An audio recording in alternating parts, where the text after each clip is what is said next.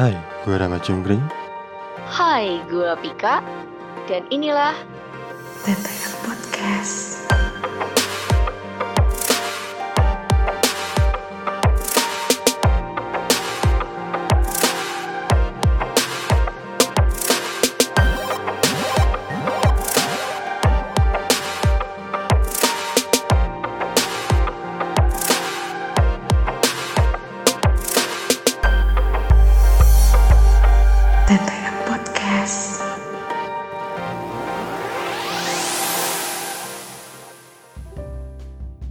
Balik lagi sama gue Rama Cungkring di TTM Podcast dan ada Vika.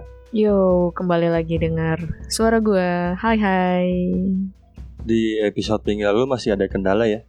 Audio lu nggak tahu kenapa beda banget dibanding episode pertama ya. Iya, beda banget emang. Aduh. Jadi minta maaf ya. Emang audionya jelek banget gue. Iya, agak sulit sih memang kalau rekaman jarak jauh ya. Mm-mm, karena kita kan virtual juga, jadi ya wajar lah ya. Dimaklumi. ya mau gimana lagi lah. Agak susah memang kalau berkaitan dengan rekaman jarak jauh. Mm-mm, jarak jauh, apalagi hubungan jarak jauh. Oke, kali ini Waduh, kita mau bahas itu apa kan ya? nanti pembahasannya. Oh, nanti. Oke. Mau bahas apa nih kita? PDKT ya kalau nggak salah ya? Iya, bener. Hmm. momen-momen PDKT yang apa ya? Eh, gua belakangan ini, maksudnya sebelum menikah, Mhm. beberapa tahun sebelum menikah, dua tahun lah, udah agak males dengan momen itu sih, sebetulnya Hmm. ya.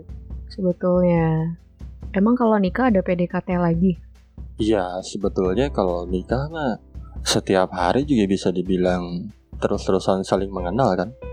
Hmm, iya ya. Iyalah. Oh. Tapi maksud gue adalah apa ya? Hmm. pas sebelum nikah tuh gue udah kayak anjing malas lah gitu malas kalau misalkan eh, hubungan selesai terus harus memulai dari nol Hmm. Ngasih tahu masa lalu gue seperti apa gitu ya Mm-mm. Eh, dan harus siap untuk mendengar atau eh, lihat respon lawan kita kayak gimana Mm-mm. Pendekatan kayak gitu ya? Ya kalau gue kan memang udah usia yang eh, saat itu udah cukup lah untuk menikah gitu. Mm-mm. Tapi kalau di masa-masa waktu zaman-zaman SMA gitu ya, Mhm. zaman-zaman kuliah, menyenangkan memang. Hmm, menyenangkan ya. Masih muda soalnya. Dan yang gue denger juga em, masa PDKT itu lebih seru daripada ketika menjalin hubungan. Eh, karena gini, ini juga yang baru aja mau gue omongin kan lu. Mm-mm. Ada beberapa orang yang ngerasa apa ya kayak PDKT itu kan bisa dibilang eh untuk sebagian orang pakai topeng gitu. Hmm. Iya mungkin itu adalah alasan kenapa ketika udah jadian Mhm. udah mulai kelihatan aslinya gitu ya. Kalau misalkan orangnya cuek, Hmm. ya jadi tidak begitu menyenangkan untuk pasangannya. Ah, Mungkin ya mungkin. untuk beberapa kasus eh, yang gua juga alami itu. Hmm, iya sih ya. Tapi kalau menurut gue sendiri loh ya, PDKT itu kan namanya aja PDKT pendekatan. Di mana kita ya emang harus nunjukin siapa diri kita sebenarnya. Jadi ketika sebelum menjalin hubungan pun kita udah tahu sama satu sama lain kita itu seperti apa gitu. Dan apakah siap untuk menjalin hubungan atau tidak. Itu kan harusnya pengertian PDKT kalau menurut gue. Cuman kalau misalnya dibilang setelah menjalin hubungan bosen daripada PDKT lebih seru, ya gimana? Gue juga bingung Ya tuh. sebetulnya iya ya memang seharusnya kayak gitu. Tapi kan ada masanya mungkin setiap orang Mm-mm. itu eh, agak sulit untuk menunjukkan diri dia siapa sebetulnya. Hmm. Jadi ketika momen PDKT itu ada beberapa hal yang emang ditutupin gitu. Hmm. Gue nggak tahu maksudnya eh, yang lebih baiknya seperti apa gue nggak tahu. Mm-mm. apakah memang sebaiknya ya udah lu eh, menjadi diri lu aja gitu bahkan ketika momen PDKT gitu tapi mungkin itu pun juga ada batasan-batasannya Ah, iya iya iya. iya. Gue sedikit cerita nih tentang PDKT ya. Gue ada tuh Boleh. kemarin em, deket, bukan deket lah ya. Ada cowok kenalan sama gue dan gue orangnya males lama-lama lah ya. Soalnya capek mulai dari awal juga gitu. Maksudnya mulai dari awal pelan-pelan dan sebagainya. Gue males kayak gitu. Kalau udah, oh lo suka nih, lo deketin gue, oke gue kasih tahu semuanya tanpa terkecuali gitu. Jadi dalam dua hari apa tiga hari, gue udah ngasih tahu semua tentang gue. Dan responnya tuh ah, dia bilang ke gue kayak gini kan, "Eh, aku ilfeel sama cewek yang baru kenal udah langsung ngobrolnya kayak temen deket kayak gitu. Terus gue bilang, oh gitu ya, oke oke, gue ubah ke ya depan. ya mungkin mungkin disesuaikan juga ya Mm-mm, gimana? iya kayak kayak disesuaikan maksudnya yang kita lagi deketin atau Mm-mm. mungkin kalau lu sebagai cewek orang yang lagi ngedeketin lu Mm-mm. responnya harus disesuaikan gitu Hmm, gitu kali ya. mungkin ya mungkin ya karena eh, ada orang yang gue pengennya lu ya udah menjadi diri lu sendiri aja gitu Hmm. biar ketika eh, udah jadi nggak kaget guanya Iya, iya, dengan iya. sifat asli lu gitu Yes, yes, yes. Mungkin sedikit yang dialami cowok ya. Mungkin kayak um, gue juga pernah baca ya, entah di Instagram postingan bilangnya kayak gini. Cowok itu nggak suka cewek yang terlalu cepat didapatin. Karena tantangannya kurang gede kalau misalnya ceweknya terlalu cepat dulu. Iya nggak sih lu sebagai laki-laki gitu nggak? eh kadang-kadang iya ada tantangan tersendiri memang Hmm, kayak kayak pernah gitu ya gue waktu zaman kuliah mm-mm, ini orang kok susah ya mm. bahkan untuk bisa intens chat aja effort banget gitu Hmm. Tapi lu dapetin dia nggak? Nggak. enggak Oh. karena eh, nggak tahu ya kalau kalau lu nanya ke gue buat gue sih ada batasannya lu narik ulur Ah, pendekatan seperti itu ya, tarik ulur ya. iya atau mungkin gara-gara guanya juga nggak sabaran Hmm, iya kali ya. iya karena terburu-buru aja terburu-buru pengen jadi nih gitu Mm-mm. gue juga pernah kok blunder ketika PDKT malah jadi bikin ilfil pernah karena Hmm, gue terlalu menunjukkan siapa gue nah makanya mungkin menurut gue harus disesuaikan juga sih ada Hmm. batasannya seberapa besar lo menunjukkan karakter asli lo hmm, iya kali ya, biar nggak terlalu cepet juga, gitu ya. mungkin mungkin, Mungkin. sebaiknya seperti itu Mungkin sebaiknya. Tapi kalau menurut lu pribadi, gitu, eh, sesuai pengalamannya lu sama bini lo itu gimana pendekatannya? Nggak lama?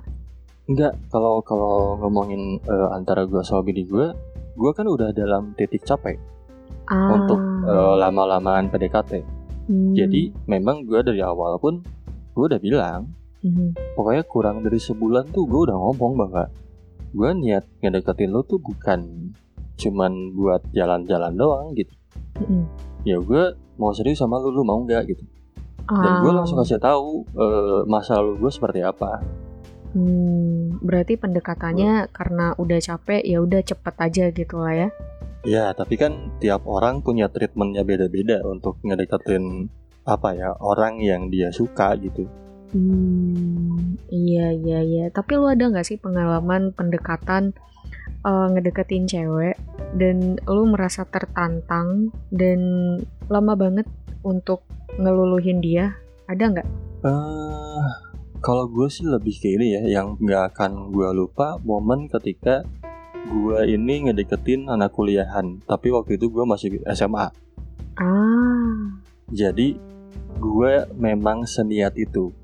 hmm. Maksudnya eh, seniat itu, gue kan eh, tiap pulang sekolah eh, nongkrong tuh, Mhm, ada di kampus di Bandung lah waktu masih di Bandung ya. mhm.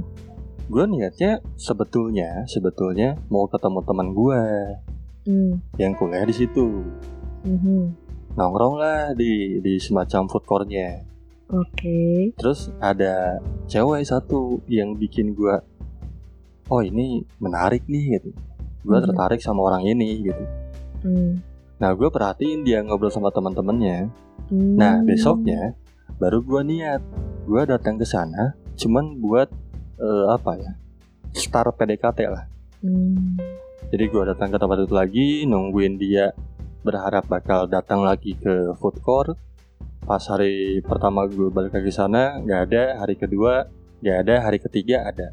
Ah, syukur. Nah, akhirnya ya apa ya? Menurut gue itu effort banget sih dan niat banget karena eh, gue tiap balik sekolah eh, ganti baju dulu biar kelihatan kayak anak kuliahan. Asik. datang ke kampus nongkrong ya udah berusaha untuk gimana caranya ini orang notice ada gue di sana Mhm. akhirnya pada saat itu gue memberanikan diri awalnya Hmm. berusaha memberanikan diri tiba-tiba pas gue udah mau ke tablenya dia temennya datang siut lagi gue Waduh. Tapi untungnya kejadiannya gini ini momen nggak sengaja sebetulnya Mhm. Jadi gue datang ke sana emang niat ke teman gue, Hmm. nyamperin teman gue datang ke kampusnya, masuk ke area kampusnya, nyari-nyari dia, terus gak sengaja papasan sama itu cewek, Oke. nggak sengaja. Hmm. Terus eh, dia lagi ngobrol sama dosen, terus gue nanya ruangan ini di mana gitu, Mhm. terus ditunjukin sama dosennya udah. Habis itu besoknya gue nongkrong lagi besok lusanya. Hmm. Nah akhirnya dia notice di situ, Mhm. akhirnya dia notice. Ya udah dari situ berlanjut aja. Berlanjut aja. Iya, ini tuh Mhm. cewek ini yang gue ceritain waktu eh, ini, yang gue udahannya gara-gara orang tuanya berpikir gue eh, manfaatin dia. Hmm, iya iya iya di episode 1 apa 2 kalau nggak salah. Iya, iya. Mm, mm. Ya itu ceweknya. Oh. Berarti pas pendekatannya lu merasa tertantang kali ya. Gara-gara iyalah. susah banget eh, untuk dia notice balik. Ya iyalah, pertama gue effort untuk Hmm, hampir tiap hari datang ke food court kampusnya. hmm, Jelas pakai modal dong nongkrong di sana. hmm. Terus eh, gue terus-terusan mikir gimana caranya ini orang notice ada gue. Mhm. Jadi eh, cukup tertantang dan Hmm. dalam proses udah kenal pun effort lagi kan. Dia tuh baru tahu gue masih SMA kalau nggak salah beberapa hari sebelum jadian. Berarti lu nggak ngasih tahu juga pas pendekatan. Enggak, Wah. masalahnya dia pun juga nggak nanya. Dia akhirnya ngobrol eh, masalah hobinya dia aja. Karena kebetulan dia seneng baca buku. Mhm. Terus gue waktu itu lagi aktif banyak nulis untuk kebutuhan teater. Wah. Jadi ada nyambungnya tuh di situ. Hmm. Oke. Kayaknya kalau ketemu tuh lebih banyak ngobrol itu terus kalau misalkan jalan keluar paling nemenin dia ke Gramet Hmm. sampai mungkin dia lupa nanya gua di situ tuh kuliah atau apa gitu. Hmm. Udah terlalu asik menikmati PDKT-nya.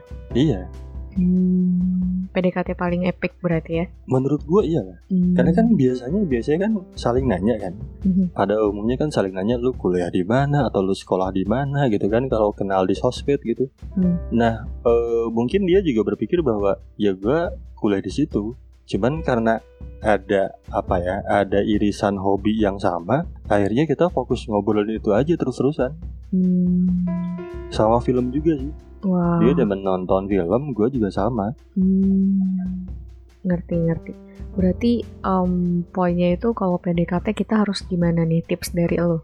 Wah, kalau menurut gua sih eh, ini yang yang umum ya. Kalau Hmm. kalau menurut gua apa ya? Pelan-pelan. Iya memang harus pelan-pelan dan dan menunjukkan lu siapa tapi tetap ada batasannya gitu.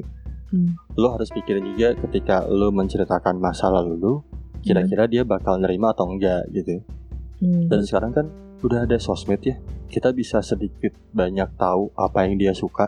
Iya. Jadi eh, itu mungkin bisa masuk untuk bahan obrolan kalau misalkan lu lagi kebingungan topik. Karena kan ada Hmm. beberapa orang yang eh, apa ya ngerasa jadi gue tuh nggak pintar nyari topik gitu. Ya caranya adalah berusaha cari tahu apa yang dia suka. Hmm, Gampang lah sekarang ada sosmed. iya ya. Tapi kalau misalnya yang dia suka nggak kita suka gimana? Topiknya apa dong? Ya, ya itu pilihan lu. Lu mau effort eh, belajar menyukai apa yang dia suka atau ya lu dengan pilihan lu sendiri gitu dengan cara lain. Hmm, berarti pendekatan tips dari Rama kayak gitu ya guys ya. Ya itu mah sebetulnya umum sih. Umum. Umum banget. Cuman kalau gua sih biasanya ada PDKT yang apa ya menurut gua effort lah. Effort banget sampai bahkan sebelum sebelum jadian pun ada momen dia ulang tahun kan. Iya. Dia ulang tahun. Gua tuh sampai malam-malam datang ke rumahnya bawain kado, bawain kue, bawa bunga yang dirangkai gede banget, Asik. terus bawa boneka juga. Hmm. Dan kebetulan apa yang gua kasih tuh yaitu di- yang dia suka. Wah. Nah itu kan bisa jadi salah satu trik lah gitu maksud gua eh, menurut gua untuk ngedeketin si apa lawan jenis ini ya cari tahu apa yang dia suka itu menurut gue yang paling gampang Hmm, paling dasar. iyalah untuk untuk ini sih untuk nambah-nambah topik obrolan kalau PDKT mah Mm, mm, mm, mm, mm. Soalnya kalau udah jalin hubungan, mana ada lagi kayak gitu. iya dan selalu berusaha cari tahu apa yang dia kerjakan sih maksudnya dalam artian gini kalau misalkan eh, yang lagi ngedeketin lu nih Hmm. dia profesinya sebagai apa ya ibaratnya sebagai asdos Hmm. ya cari tahu maksudnya tanya-tanya jadi asdos tuh kayak gimana sih apa sih yang lo lo kasih materinya lu di sana tuh sebagai asdos apa yang menariknya apa yang membosankannya apa Hmm, gitu ya. Berarti nanya kegiatan sehari-hari gimana, ngapain aja, atau lo biasanya kalau kerjaan ngapain kayak gitu ya? iya tapi nanyanya bukan nanya kayak Yang yang interview. posesif ya Oh, iya posesif. tapi nanya emang niat mau belajar gitu Ah, kita pengen tahu kita pengen dapat wawasan dari apa yang dia kerjakan mhm, I got it. kayak kayak gua eh, bini Hmm. gua bidan ya gua nanya maksudnya se sesulit apa sih jadi bidan gitu Wah. terus ketika melahirkan tuh prosesnya apa aja sih tahapannya gitu nah itu kan gue belajar juga kan Mm, mm, mm, mm, mm. beda ya ketika menurut gue sih beda ketika lu nanya pengen belajar dengan lu nanya cuman kepo doang Beda ya, beda. Kayak cuman sebatas itu. Oh, gitu. karena kerasanya gini ketika obrolan itu mungkin berulang kalau yang belajar tuh lu bakal inget apa yang dia bicarain sebelumnya Yes. biasanya jadi lu akan menyambungkan oh mungkin kasus yang sekarang gini yang kemarin kan gini ya ngejelasin gitu ya nah itu kan Mhm. lu emang belajar gitu dari apa yang dia obrolin tapi Mhm. kalau lu hanya sebatas kepo tuh ketahuan Kayak sebatas tahu doang. Nggak Iya. mau dibahas lagi gitu. Heeh. Hmm. nah itu biasanya yang em, gua pikir si momen PDKT-nya membosankan Hmm, tidak menarik. iya karena kan ada ya beberapa orang yang baru mungkin eh, ngedeketin seminggu terus tiba-tiba ngilang termasuk mungkin ghosting yang nanti bakal kita bahas lebih Hmm. dalam Iya, kita mungkin bakal dia bahas. ngilang dia ngilang juga bukan karena ada yang lain juga tapi karena emang mungkin lu nya membosankan gitu Iya. Em, sesi pendekatannya, sesi PDKT-nya tidak semenarik yang pernah dia rasakan. iya Hmm. kalau misalkan kan ada cewek yang sedang dibikin penasaran Mhm, makanya balik lagi ke omongan lu barusan tadi yang masalah evil mhm. ya mungkin jadi tidak tertantang gitu si ceweknya ah gue udah tahu semua lu tidak membuat gue sepenasaran itu gitu Ah, beda-beda berarti ya. iyalah Hmm, nggak tahu tapi mungkin versi lu beda gitu Iya, iya, iya, wajar sih.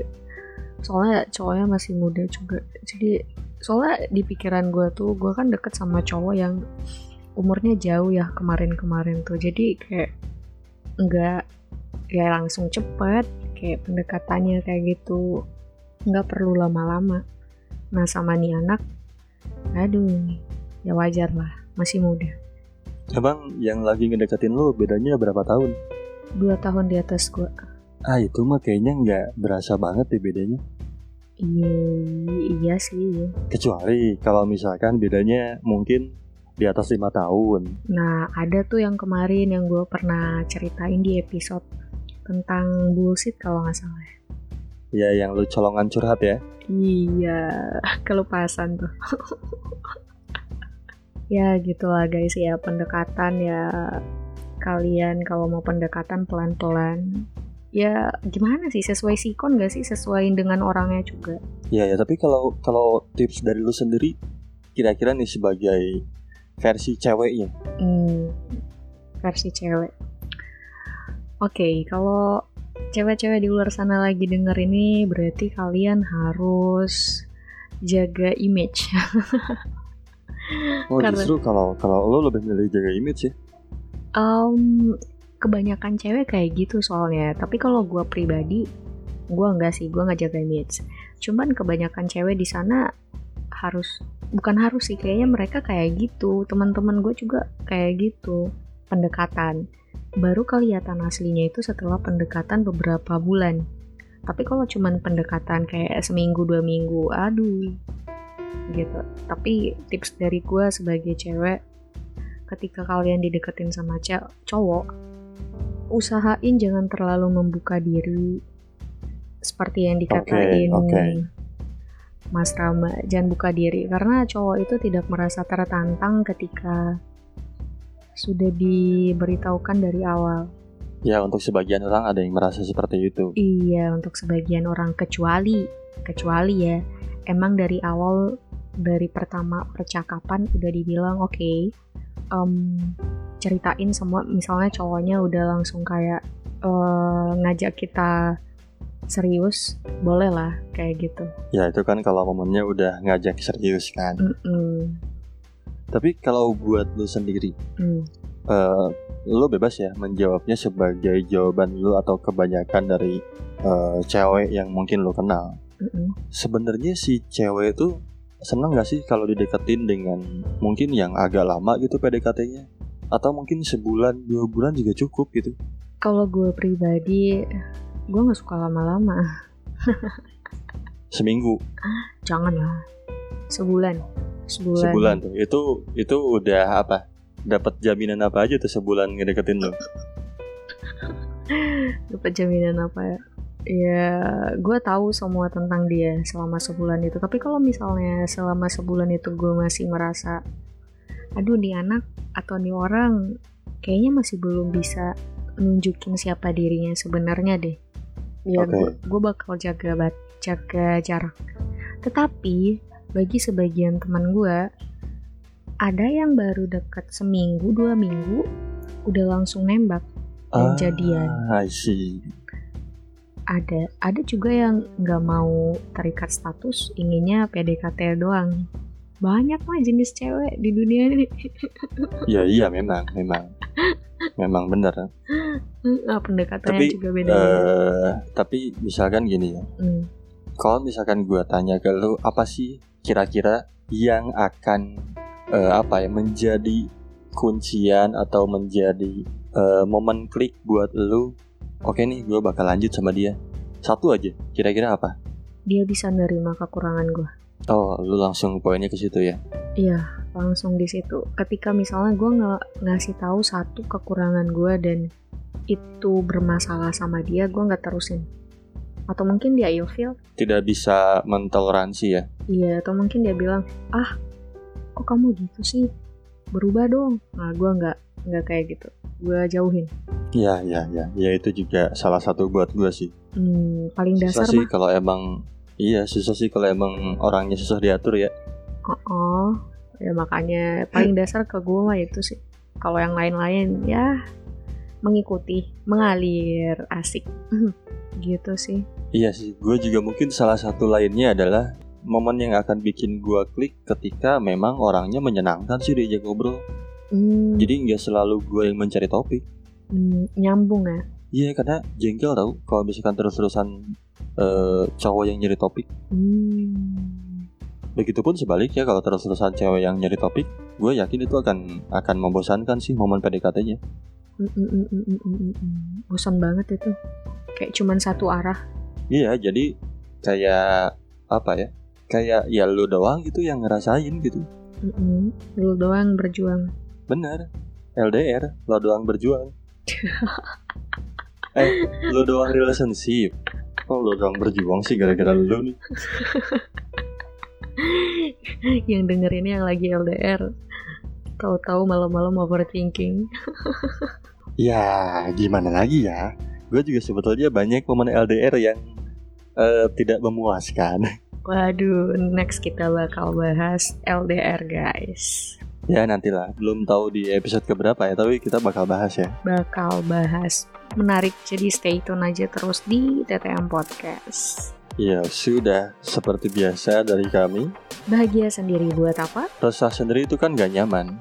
Gua Rama Jungring, Dan gue Vika pamit undur diri. thank you.